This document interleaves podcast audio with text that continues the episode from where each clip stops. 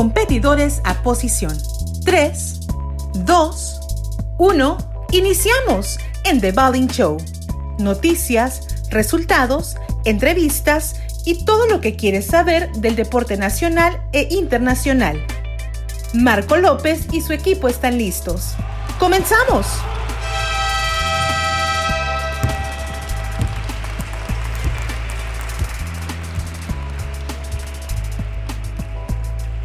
¿Cómo están mis, queridos bowlers?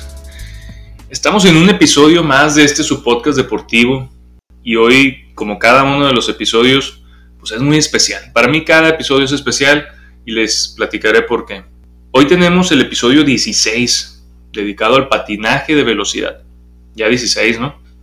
Se ha ido en chinga y se han dado muy buenas entrevistas. Algo que se creó como algo pasajero e informal pues ya estamos aquí, ya está tomando forma y ustedes van a ver el tipo de, invitado que tenemos. Hemos tenido invitados muy importantes y de diferentes ramas. En un inicio iba a hablar solamente de básquet y después pensamos, ¿por qué no tomar todo lo mejor de, del deporte a nivel nacional e internacional? En cuanto a experiencias, retos, consejos, etc. Y la verdad he aprendido muchísimo de ellos.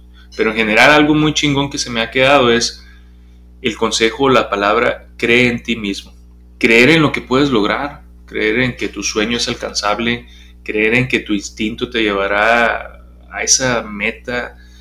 Y obvio, pues, no se llega solo y en bandeja de plata. Tienes que, como decimos en México, chingarle.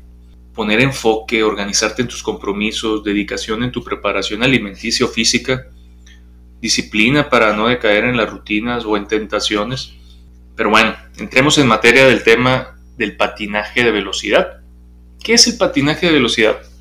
El patinaje de velocidad sobre ruedas o patinaje de velocidad en línea es una modalidad de carrera que se realiza en patines en línea, ¿no? como los que usábamos cuando estábamos jóvenes algunos.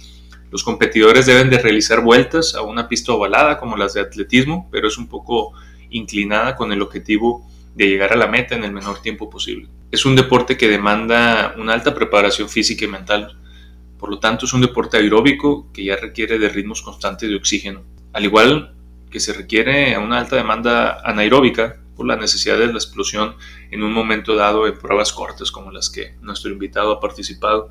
En él se combinan fuerza, habilidad, resistencia. Siempre se acondiciona a sí mismo para resistir todo el recorrido rodando lo más rápido posible, planeando estrategias que lo lleven a cruzar la línea y, y, lo que se busca es llegar en primer lugar. La competición internacional más prestigiosa de este deporte es el Campeonato del Mundo de Patinaje de Velocidad sobre patines en línea, organizada cada año por dicho y los World Roller Games que se realizan cada dos años. Las principales carreras son las pruebas contrarreloj de 200 o 300 metros y la prueba de distancia corta que son de 500 metros también es otra de las modalidades. Carreras de fondos de 1000, 1500, 2000, 3000 metros y las de equipo que finalmente pruebas de 10, 15 mil y 20 mil.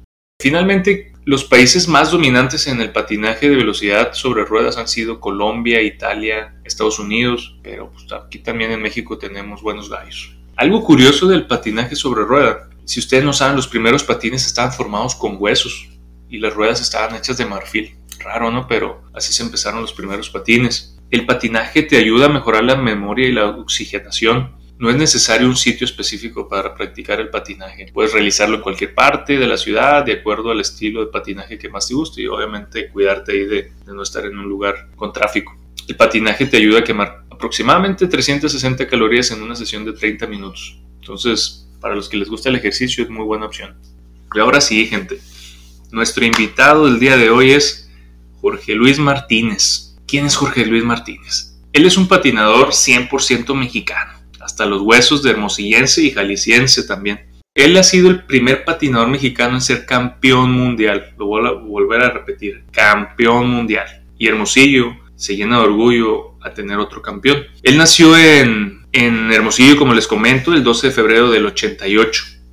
Desde el año 2009 cambió su residencia a Guadalajara, estado que actualmente representa en competencias dentro de México, nominado al Premio Nacional de Deporte en 2016. Referente a Juegos Centroamericanos y del Caribe, ganó dos medallas de bronce en Veracruz 2014 en las pruebas de 300 metros y 500 metros. Su primera participación en Juegos Centroamericanos y del Caribe fue en Mayagüez en 2010. en Juegos Panamericanos también ganó, en Toronto 2015 ganó dos medallas de bronce, en 200 y 500 en ruta, y en Guadalajara 2011 quedó en quinto lugar. Pero les voy a platicar algo muy fregón, campeonatos mundiales. Jorge ha participado en 11 campeonatos mundiales desde el 2005.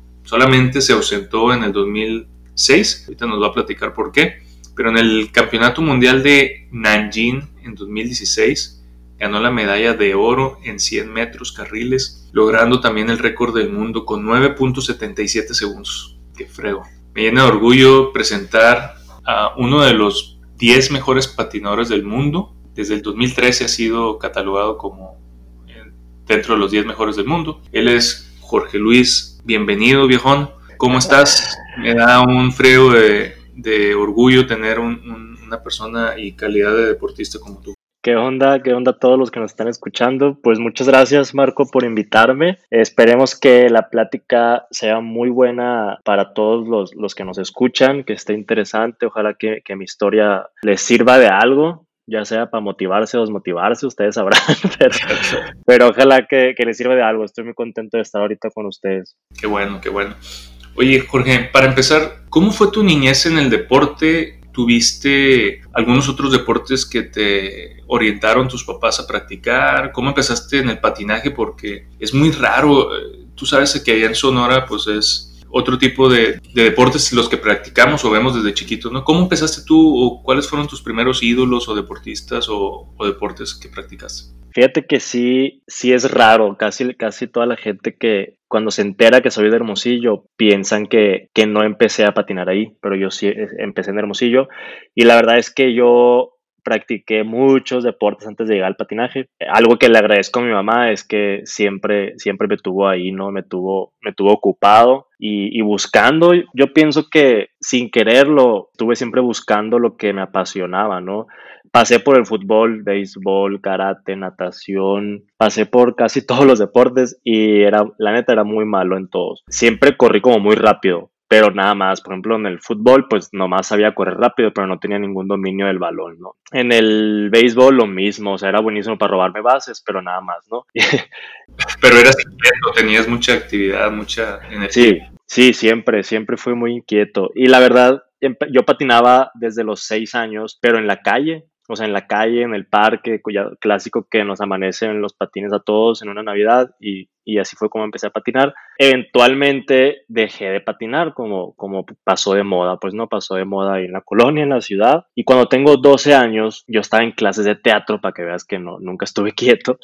estaba en clases de teatro y me entero, o más bien mi mamá se entera, que existe como deporte que tenía muy, muy poco tiempo en Hermosillo Resulta que en, eso fue en el año 2000 y en unos meses iba a ser la Olimpiada Nacional del año 2000, que fue ahí en Hermosillo. Entonces crearon el equipo, ¿no? Porque era, o sea, no había equipo, entonces lo crearon porque pues sede y teníamos que llenar listas, ¿no? Y así fue como nació el patinaje en Hermosillo. Llego, llego yo a, al estacionamiento donde entrenábamos porque ni pista teníamos al principio y la verdad me gustó, me gustó un chorro. Terminé bien cansado porque es un ejercicio agotador de las piernas fortaleces los músculos más grandes que tenemos, que son los de las piernas, entonces realmente quemas mucha energía y muchas calorías. Terminé súper cansado, pero la verdad es que no lo sabía en ese momento, pero, pero habría descubierto lo que me apasionaba, ¿no? Yo quería regresar al otro día, quería regresar también al siguiente día, ni vacaciones quería tener, siempre quería estar entrenando y así fue, así fueron mis inicios. A mi mamá le hubiera encantado que yo hubiera sido beisbolista, ¿no? Pero, pero la verdad es que ella siempre apoyó mis decisiones, ¿no? Mis decisiones y lo que, y lo que me gustaba hacer. Y una vez que ya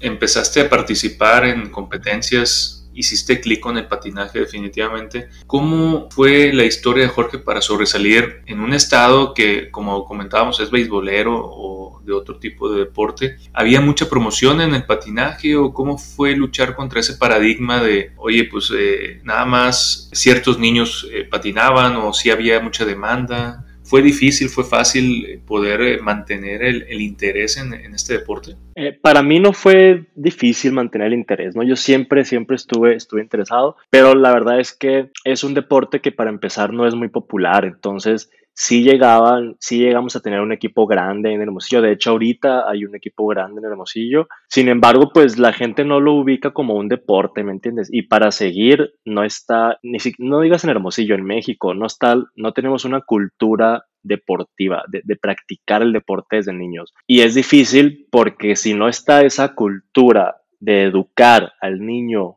haciendo deporte, lo que pasa es que queremos todo regalado del gobierno, ¿me entiendes? Y es difícil porque el gobierno no tiene para todos, y menos para el patinaje en, en esos entonces.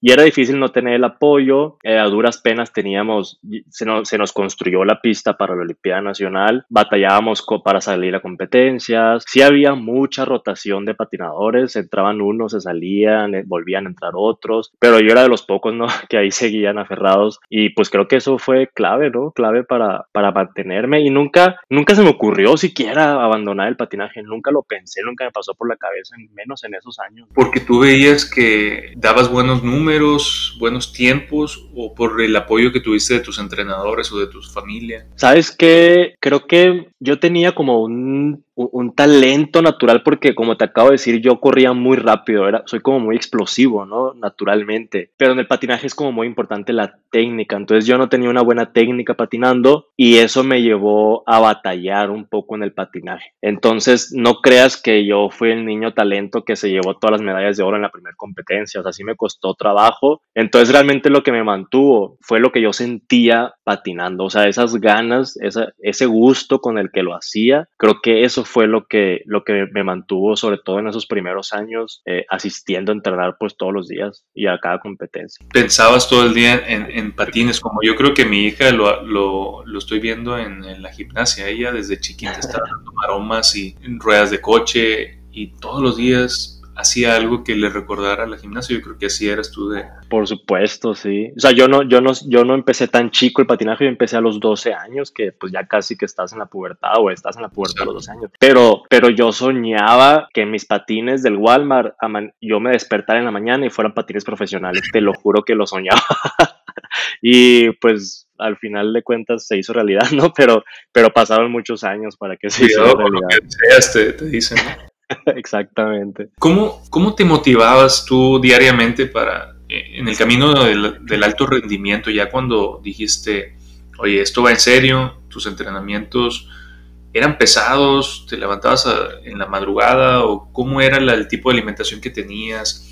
Porque recordemos, Sonora y muchos de, las, de los estados de, de México son en esa época eran fiesteros, había mucha, mucha fiesta, no era tanta la, la, tecnología que nos apartaba de salir y había más convivencia, ¿no? No era tanto Instagram o Twitter o, Tinder y había mucha relación con los amigos y amigas. ¿Cómo mantuviste ese enfoque para, para no deslindarte de, de, de tu desarrollo deportivo? Pues para empezar, siempre puse siempre antepuse el entrenamiento para todo, incluso en algunas ocasiones para la escuela, ¿no? Entonces salía algo y no, pues tengo que entrenar, ¿no? Y yo estaba, siempre fui como muy consciente de qué es lo que tenía que hacer para mejorar, ¿no? Para ser mejor en el patinaje. Entonces, si yo tenía que entrenar a las 4 de la mañana, pues entonces yo entrenaba a las 4 de la mañana y no me podía desvelar porque tenía que entrenar a las 4 de la mañana. O sea, siempre fue como mi, una vez que me empecé a, a profesionalizar, por decirlo así, o sea, una vez que ya me encaminé al alto rendimiento, siempre estuve muy consciente de eso, siempre estuve tomando las decisiones acertadas porque en ese momento así lo veía, lo veía, no lo veía como un sacrificio, lo veía como algo que yo tenía que decidir si hacía o no hacía. Y afortunadamente, la verdad es que soy afortunado de tener eh, a la mamá que tuve, entonces ella siempre me apoyó. Si yo tenía que ir al nutriólogo, ella me pagaba la cita con el nutriólogo. Si yo tenía que comprar algún suplemento, una proteína en polvo, mi mamá me, me, me ayudaba. O, o, me ayudaba también con la dieta, o sea, ella hacía la dieta para mí y lo cocinaba también la cena de los demás, ¿me entiendes? Entonces yeah. eso siempre fue, fue clave para también para mantenerme siempre enfocado y motivado. Y, y creo que pues sí, siempre tuve que estar decidiendo cada día lo que era mejor para mí en el patinaje. Y tiene mucho que ver el, el apoyo de, y el consejo de los padres, ¿no? Muchas veces, oye, mamá, me están invitando a San Carlos, a Bahía de Quino, son unas playas de Sonora, o, o me están invitando a unos 15 años y,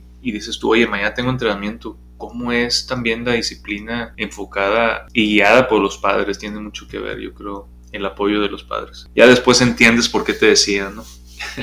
Pero en ese entonces dices tú, chingado, ¿por qué no me dejan ir? Pero uno que es padre después lo entiende y, creo que es muy importante el, apoyo. Ahora, pasando al, a la historia de cómo te convertiste en campeón mundial. Pasaron centroamericanos, eh, eh, ganaste bronce, panamericanos. ¿Cómo fue ese camino, Jorge? Que nos, que nos cuentes un poquito cómo llegaste hasta ser campeón mundial. Fíjate que fue, en el momento yo no lo sabía, pero fue un camino muy difícil, la neta. Eh, y yo me aferraba, me aferraba a mis pequeñas victorias, ¿no? Para seguir adelante. Entonces, por ejemplo, yo empecé ganando bronce en Juegos Centroamericanos, pero ese bronce, por ejemplo, fue en relevos. Entonces, era, relevos lo hacemos por equipos. Eh, entonces, los países más fuertes en Centroamérica era Colombia, Venezuela, que son muy fuertes, esos dos países son extremadamente fuertes, y después era o México o Guatemala o Honduras, pero todos esos ya éramos muy malos, ¿no? Entonces, ese bronce para mí en centroamericanos era que, güey, pues es que no hay nadie más, o tenías que ganar el bronce a fuerzas, ¿no? Pero, pero aún así me seguía motivando, o sea, yo me agarraba de algo, de que, ok,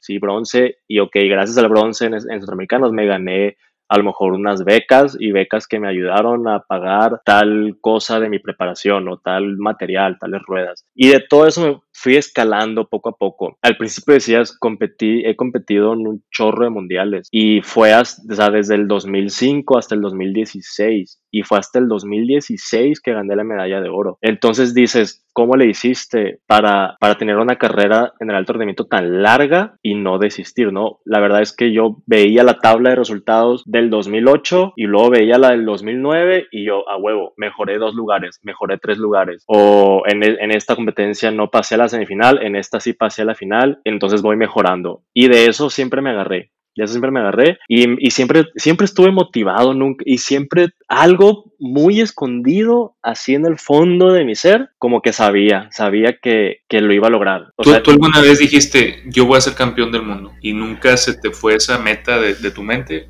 ¿O lo veías a veces, decías tú, oye, pues a lo mejor es, es, muy difícil llegar a ser campeón del mundo, pero o sí lo creías? Porque algo que, que comenté en el, en el, al inicio del podcast es, ¿tú te la creías? Yo, yo siempre me la creí, siempre, siempre. Yo soy, muy cauteloso con, con, mis objetivos y con mis metas. Siempre he sido muy realista. Entonces, mi primer objetivo en el patinaje mundial fue, yo me quiero parar en la línea de salida y tener una probabilidad real o una posibilidad real de lograr un buen resultado. O sea, no sé si voy a ser campeón mundial, pero yo quiero pararme y decir, ah, mira, tal vez me puedo subir al podio. Ese era, fue mi primer objetivo, lo cumplí. Y luego, ¡pum!, el siguiente, ¿sabes qué? Vamos por el podio. Y también cumplí el podio. Entonces de ahí fue, ok, vamos por el oro. Pero, pero esa espinita de lo voy a lograr siempre, siempre, siempre estuvo como te digo, he sido como muy cauteloso, pero, pero allá en el fondo yo sabía por qué hacía las cosas y, y, era muy aferrado, la neta, era muy, muy aferrado. Y creo que por eso llegó, llegó la medalla de oro. Oye, y vi, vi la carrera. Se le llama carrera, ¿sí, no? Ah. Sí, sí, es una carrera. Güey, ganaste por una, dos ruedas, ¿no? Sí, es que esas, esa prueba es tan corta que así se gana. O sea, increíble, increíble como foto finish Ahí cuando, cuando tengan chance, también hay un video de la misma prueba de 100 metros del 2019 que gané plata y fue en Barcelona y, y, fue más cerrada todavía de los tres primeros lugares. O sea, fue como que media rueda así de cada uno. De hecho, a simple vista no se nota quién ganó. Tienen que ¿Y quién ganó esa vez en Barcelona? Esa vez lo ganó un australiano. Oye, ¿y los colombianos por qué son tan buenos, viejo? Fíjate que en Colombia se que me hubiera imaginado. Pero cabrón, ¿eh? Son, o sea, imagínate, nosotros nos topamos con los colombianos en Juegos Centroamericanos, en Juegos Panamericanos y obviamente en el Mundial. O sea, en cada competencia importante del patinaje tenemos a los colombianos que son, que son potencia mundial. Y te hago la comparación, por ejemplo, tenemos muy buenos deportistas en México, no sé, en la gimnasia y van a Juegos Centroamericanos y se ganan chingos de medallas. Pero el nivel de la gimnasia en Juegos Centroamericanos, pues la neta no es tan alto, ¿me entiendes? Y aquí en México es como que, wow, el gimnasta, digo como un ejemplo porque son muchos los deportes, ¿no? Pero realmente nosotros ganar una medalla de plata o de oro en Juegos Centroamericanos, aunque sea regional, es muy complicado por tener a las potencias aquí. Y yo creo que en, lo que pasó en Colombia fue que se popularizó mucho el patinaje y se masificó. Entonces hay patinadores hasta debajo de las piedras. Y por ejemplo, yo soy en México el velocista de más nivel, pero en Colombia hay 10, 11, 12 velocistas que si no es uno es otro y están entre ellos compitiendo. O sea, de hecho se dice que es mucho más difícil el para lograr la selección nacional en Colombia que el propio mundial para un colombiano.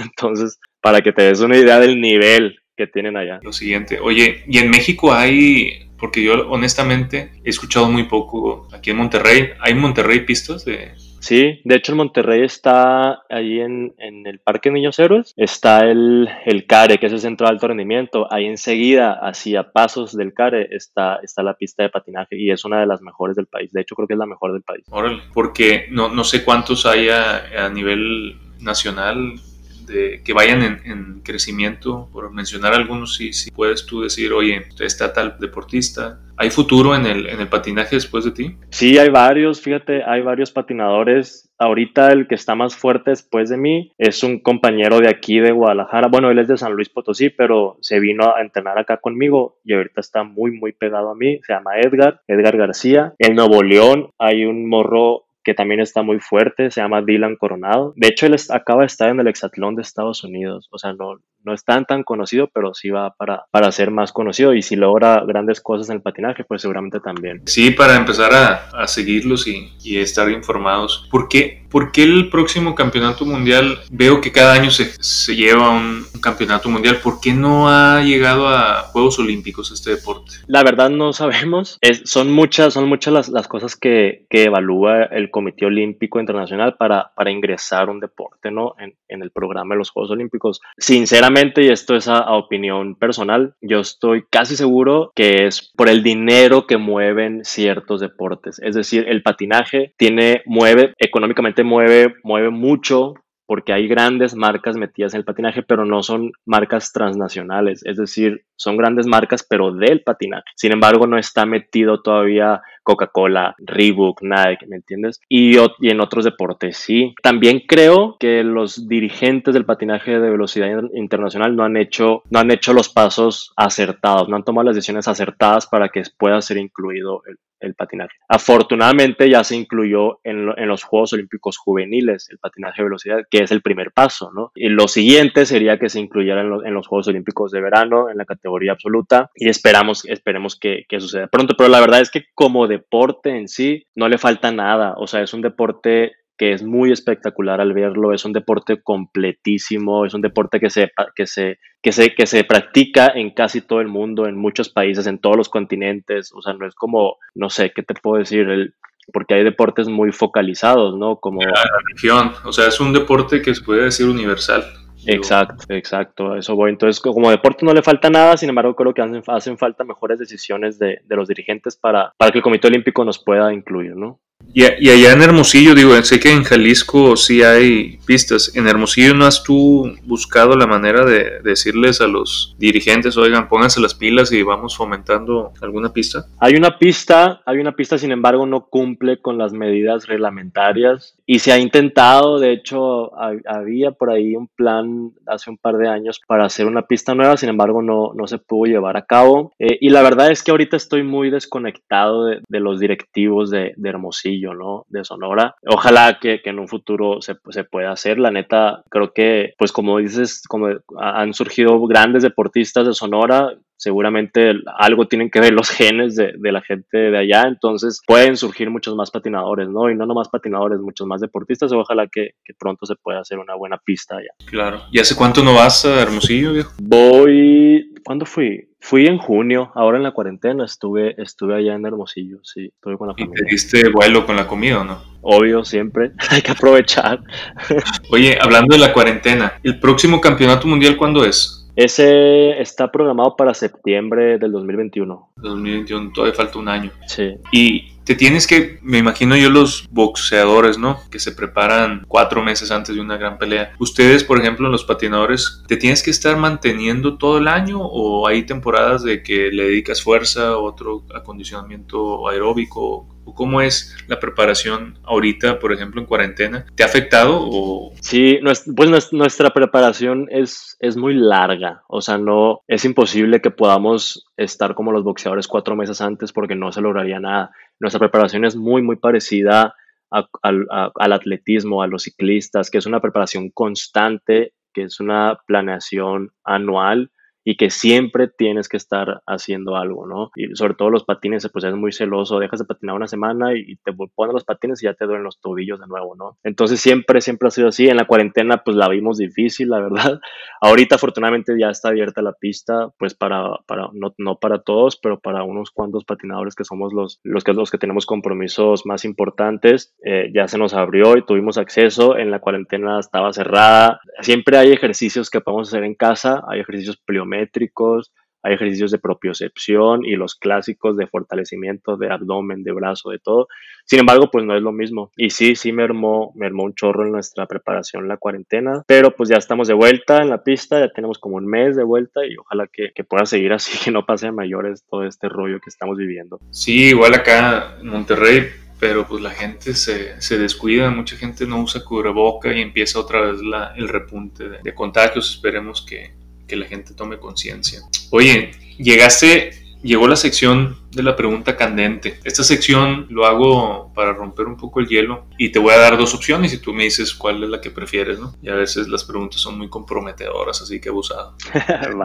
a ver, cuando estás en una etapa de relax, ¿qué prefieres? ¿Una cheve bien fría o un tequilita ahora que ya estás en, en Jalisco?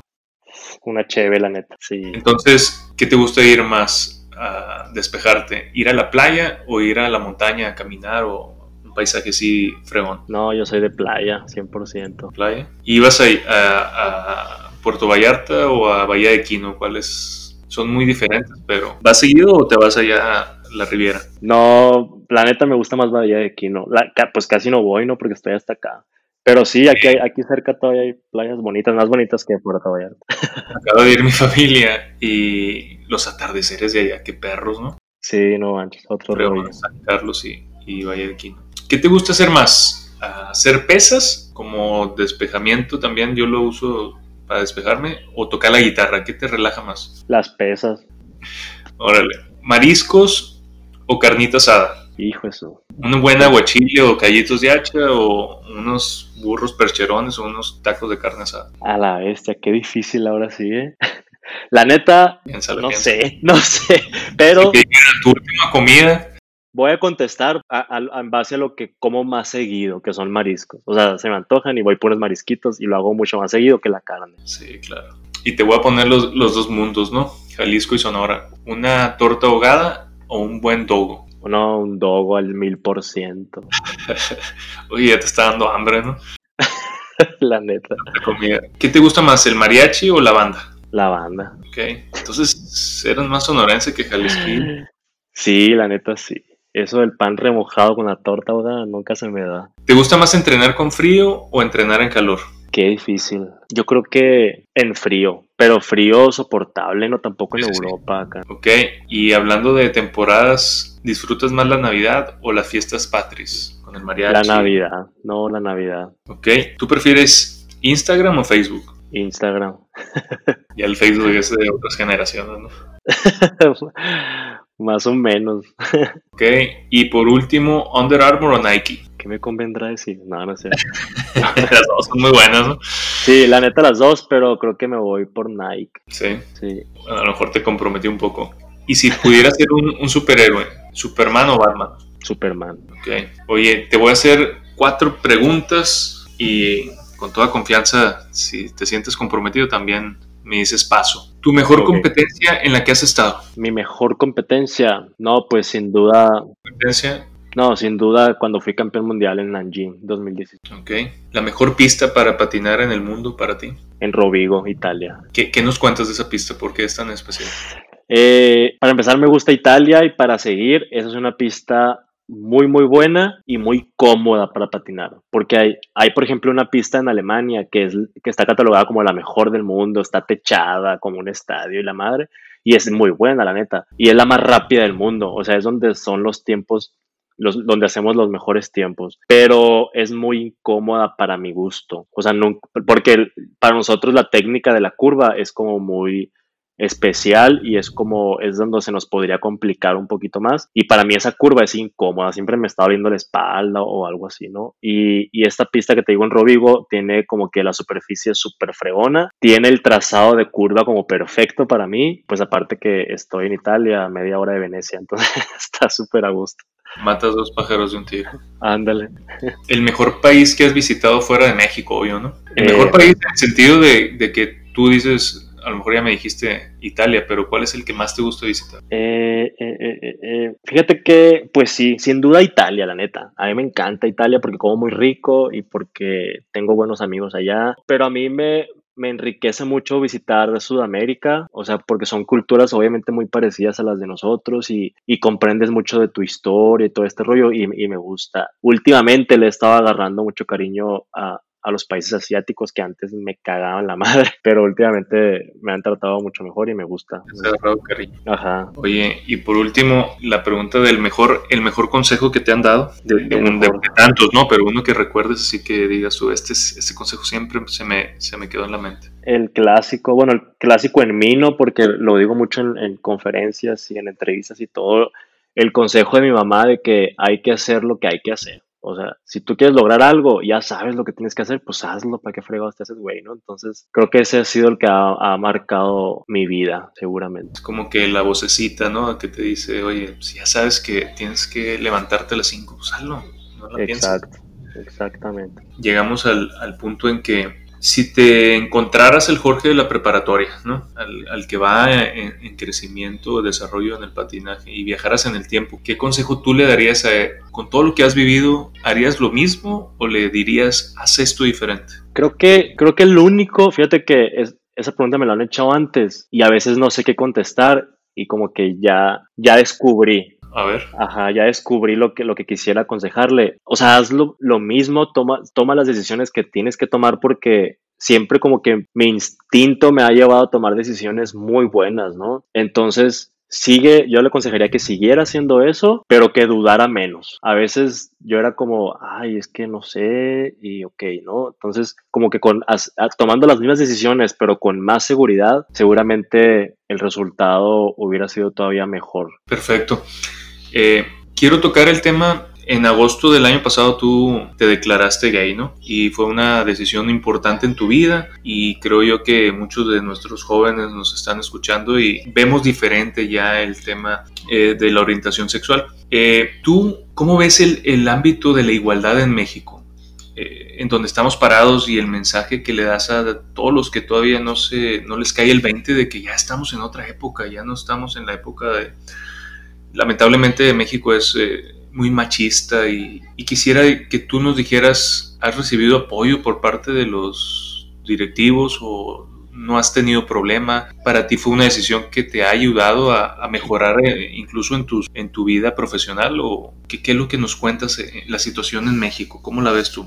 Pues sabes, yo veo la, la situación todavía difícil. Quisiera, o sea, quisiera decir que, que todo es mejor, pero realmente lo dudo. Lo dudo un poco. Eh, creo que mi experiencia personal no es muy válida porque yo, yo he sido muy privilegiado y es por eso que hice lo que hice en Lima, por eso salí a, festejar con la bandera de México y con la, y con la bandera de la diversidad, porque quería mandar un mensaje, quería mandar un mensaje, quería impactar con ese mensaje. Nunca me imaginé que fuera a tener tanto revuelo, la verdad. nunca, nunca me imaginé. Qué chingón, ¿no? Qué, qué bueno que Sí, la neta sí. te diste cuenta de eso, ¿no? Para mí era como algo más personal y si le sirve a los demás, pues qué bueno. Y pum, se volvió todo, o sea, ya después lo que a mí me sirvió personalmente se volvió una miniatura en comparación con el mensaje que se dio a a todo México y eso me gustó un chorro, la neta. No recibí represalias de parte de nadie, tampoco un apoyo explícito de parte de las autoridades y, no sé si eso está mal, yo creo que está bien, porque lo que buscamos es la normalización, lo que buscamos con la visibilidad es la normalización, nunca queremos llamar la atención, entonces me parece bueno, ¿no? Que, que no haya habido ninguna represalia, que tampoco un festejo de parte de las autoridades deportivas, porque pues está bien, no pasa nada, si eres, pues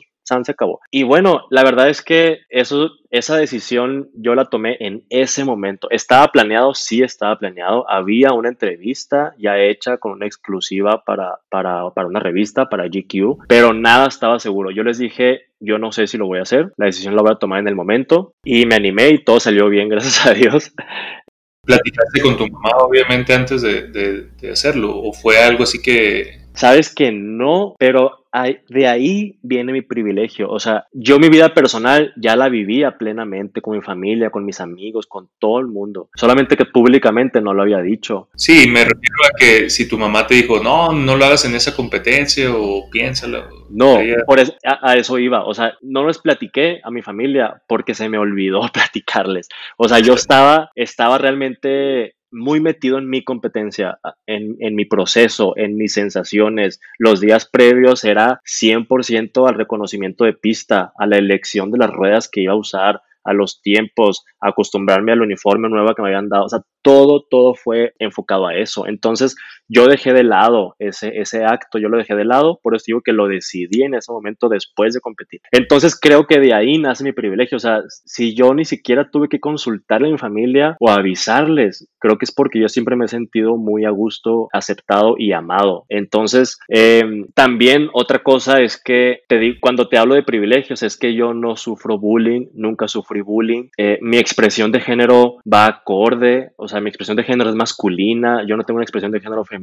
y creo que de ahí parte mucho de la discriminación. Entonces, yo sé que soy, una, que soy un gay aceptado porque no soy una niñita, como dirían los homofóbicos, ¿no? Entonces, por eso te digo que mi experiencia personal no es muy válida para darte una opinión, porque yo veo todavía la discriminación, porque Todavía la gente me ha dicho que qué bueno que no parezco una jotita, que qué bueno que, aunque yo, aunque me gusten los hombres, qué bueno que yo soy hombre. La gente todavía no acepta la diversidad. Me acepta a mí porque, porque me veo masculino, pero es muy difícil que, que, que en México se dé todavía un pase exacto, que se cambie. La gente no entiende que la naturaleza es diversa, que la gente tiene muchas maneras de expresarse, que hay gente que sí es hombre y, y, quiere ponerse el pelo rosa o quiere dejarse crecer las uñas y no importa, es una manera de expresar lo que ellos llevan en el alma dentro de ellos y que está bien, o sea que está, la gente no eso todavía no lo entiende, pero pero confío la verdad que poco a poco, que poco a poco eso pues se minimice más y cambie, ¿no? O sea, la gente a final de cuentas tiene que entender, como dices, estamos en el año ya 2020, o sea, ¿qué, qué, quieres, no? Sí. Pero bueno, eso, eso yo lo hice por eso en, en Lima, pensando en ayudar un poco a, la visibilidad, a la inclusión y decir, güey, aquí estamos también en el deporte. y no nomás en, en, el deporte, en el patinaje artístico, estamos en todos los deportes, donde menos se imaginan ustedes, ahí estamos. Esto es lo que, lo que te iba a decir, que se ha estado ya dando mucho en incluso fútbol americano, eh, béisbol, básquet. Pues al final de cuentas dices, es la normalización de, los géneros. Sí, y no es una moda. Siempre hemos estado en todos lados. Lo que pasa es que antes no lo decían, por, por miedo. Totalmente de acuerdo. Y más, te digo, una cultura arraigada al machismo. Así es. Oye, ¿y qué viene para Jorge en los, próximos meses? De aquí a diciembre, ¿qué proyectos traes? Pues por lo pronto trabajar mucho, para mí trabajar es entrenar, porque es mi trabajo. Entrenar, recuperar, recuperar lo perdido de los meses anteriores, ponerme otra vez a punto. No tengo ninguna competencia importante en puerta. De hecho, creo que competiría yo hasta, hasta marzo, posiblemente. Cada año hago como una gira en Europa, hago algunas paradas de la Copa Europea, que obviamente este año estuvo cancelada. Esperemos que el siguiente año se pueda hacer y esa sería, ¿no? Y ahorita por el tema de, del COVID, ¿están limitados los, tus viajes o vas a estar ahí localmente aquí en México? Voy a estar, voy a estar aquí en México, aquí en Guadalajara. En, en dos días voy a Hermosillo, en parte por trabajo, eh, y en parte por, por, visitar a mi familia. Digo trabajo porque también ya pues trabajo también con algunas empresas y eso en publicidad de Instagram y todo este rollo, ¿no? Pero, pero sí, o sea, tengo viajes como locales, ¿no? Pero realmente voy a estar aquí en México entrenando en Guadalajara. Oye, ¿y tus entrenadores son mexicanos o son colombianos o de otras nacionalidades? Mi entrenador actual es mexicano. Estoy con, con Omar, Omar Nava, desde el 2015 bueno, finales del 2015. El, el, entrenador anterior es, fue, es italiano, por eso, por eso yo viví mucho tiempo, bueno, varios meses en Italia, pasaba varios meses del año pasaba en Italia por, por entrenar con este entrenador, con Gregory Duyento, pero y he tenido entrenadores colombianos también. En Hermosillo actualmente está un entrenador colombiano encargado de la selección estatal, Mauricio Mogollón. Eh, pero cuando yo di el despegue de nivel fue con Gregory, con el italiano. Y luego eh, ya con Omar se puede consolidar ya la medalla de oro del Mundial y otros logros ¿no? también importantes. qué orgullo que, que se quedó aquí en el equipo. Sí, sí, sí. Y para finalizar, lamentablemente se nos está acabando el tiempo. ¿En dónde te puede seguir la gente en redes sociales, Facebook, Instagram, Twitter? O... Sí, en, pues mis redes son arroba Jorge Marmor, Marmor de Martínez Morales, arroba Jorge Marmor en Instagram y en Twitter y en TikTok y en Facebook como Jorge Luis Martínez. TikTok. Más o menos, ¿eh? No creas que mucho. Sí tengo mi cuenta por ahí, no, no la he atendido mucho malamente, como que realmente es de, es de mucho tiempo. TikTok es, es muy laborioso, no es muy fácil hacer uno. Por eso, por falta de tiempo más que nada, no puedo atenderla mucho. Pero ahí hay unos videitos ya que pueden ir a ver. Ahí los, los vamos a ver. Oye, Jorge, ¿tienes algo eh, que comentar a tu comunidad deportiva, tus jóvenes que te siguen, eh, tu familia o tus amigos? Quiero, siempre, casi siempre mi consejo es a los papás, la neta, porque los niños, eh, los niños que, que, han logrado sobresalir en el deporte, en el 90% es por el apoyo de los padres. Y quiero mandarle ese mensaje a, a, los padres que el deporte es educación, no le tengan miedo a invertir en el deporte porque es una inversión, no es un gasto. Yo le veo, la verdad, yo le veo mucha más importancia invertir al, en, en, en, el deporte de su hijo a invertir en clases particulares o en una, en una escuela privada. El deporte hace buenas personas, hace seres humanos. Bueno, más allá de, de lograr una medalla mundial o una medalla importante, eh, están, están creando buenos hijos si, si le invierten al deporte. Así que, pues bueno, eso es lo que, ese consejo tengo, tengo para los que nos están escuchando ahorita. Y si son jóvenes los que nos están escuchando, neta, suena trilladísimo, pero los sueños se cumplen. Chinguenle. Lo que comentaste es muy cierto, ¿no? El, el, los sueños se cumplen. Yo tengo sí, neta, sí. trillado también en la historia del, del libro El Secreto secreto, ¿no? Y después obviamente salieron muchas vertientes, ¿no? Pero el secreto creo que ha existido desde hace mucho tiempo. Visualice lo que quieres y se va a lograr siempre y cuando tú nunca pierdas la fe en que, en que lo vas a lograr. Obviamente Así tienes es. que hacer muchas cosas para llegar a eso, pero como tú sí. dices, si, si tú lo quieres, lo puedes. La neta sí, vayan, vayan, hay un, el documental creo que está en Netflix, El Secreto, a mí me ayudó un chingo porque yo lo vi cuando era adolescente, tenía como 16, 17 años y no es magia, o sea, no es que pienses en algo y se vaya a aparecer, sino que tenerlo presente en tu mente te hace enfocar tu vida y tus decisiones y tus acciones a eso que estás imaginando y pensando y visualizando. Entonces, ese es el secreto realmente. Y es como todo, ¿no? No perder la fe en que a lo mejor, oh, pues no se me está dando rápido. Eh, un negocio, un eh, evento deportivo, unos logros deportivos, no va a llegar de la noche a la mañana y en el momento que tú pierdes la fe y las ganas y dices tú, no, ya nunca llegó, no, no es para mí, pues se detiene todo. Pero qué bueno porque que concordamos en, esas, en esas ideas y si no tienes nada que comentar a, para despedirnos. No, pues nada más, ya, ya les di el consejo que les quería dar a todos los que nos están okay. oyendo y agradecerte a ti, Marco, agradecerte a ti por el proyecto que estás, que estás llevando a cabo, que la neta está muy fregón. Hay mucha gente que tiene cosas importantes que transmitirle tanto a los niños como a los adultos y tú te estás encargando de eso y, y, por eso te agradezco. No, hombre, agradecido estoy también yo contigo. Sé que estuve ahí tocando puerta y, logramos convencerte, ya que eres una persona muy ocupada. Te agradezco el tiempo, no has cenado, ya, ya te dio mucha hambre con tanto marisco y carnita asada. y no, desearte lo mejor, lo mejor. Sé que eres una persona muy eh, comprometida con el logro de tus objetivos y como tú dices, dejarle algo a la juventud y a la humanidad. Pues para eso estamos aquí, ¿no? Tenemos un propósito. Que tengas mucho éxito este 2021. En el 2020 ya nada más queremos que termine. y nada, decirle a nuestros seguidores, nuestros escuchas, que esto va tomando muy buena forma. Vamos, eh, nos están escuchando, en, lo vuelvo a repetir, en países en donde yo nunca imaginé que escucharan esta información. Eh, Alemania, Italia, Francia, nos escucharon en Etiopía, países Argentina, Chile, ya lo mencioné, Sudamérica es más común, pero en países de Europa y de Asia que, que dices tú el poder de las redes. Pero bueno, estamos aquí tratando de seguir adelante, decirles que la mejora continua es en base a sus comentarios y, recomendaciones. Entonces vamos a seguirle dando duro, no dejen de creer en sus sueños, sigan teniendo fe en que se puede lograr y cuídense mucho, usen cubrebocas. Me despido de ustedes, mi nombre es Marco López, The Bowling Show. Bye. Ha sonado la campana. Esta emisión de The Bowling Show ha llegado a su fin. Pero no aflojes el ritmo. La semana entrante estaremos listos para otro round. Hasta la próxima.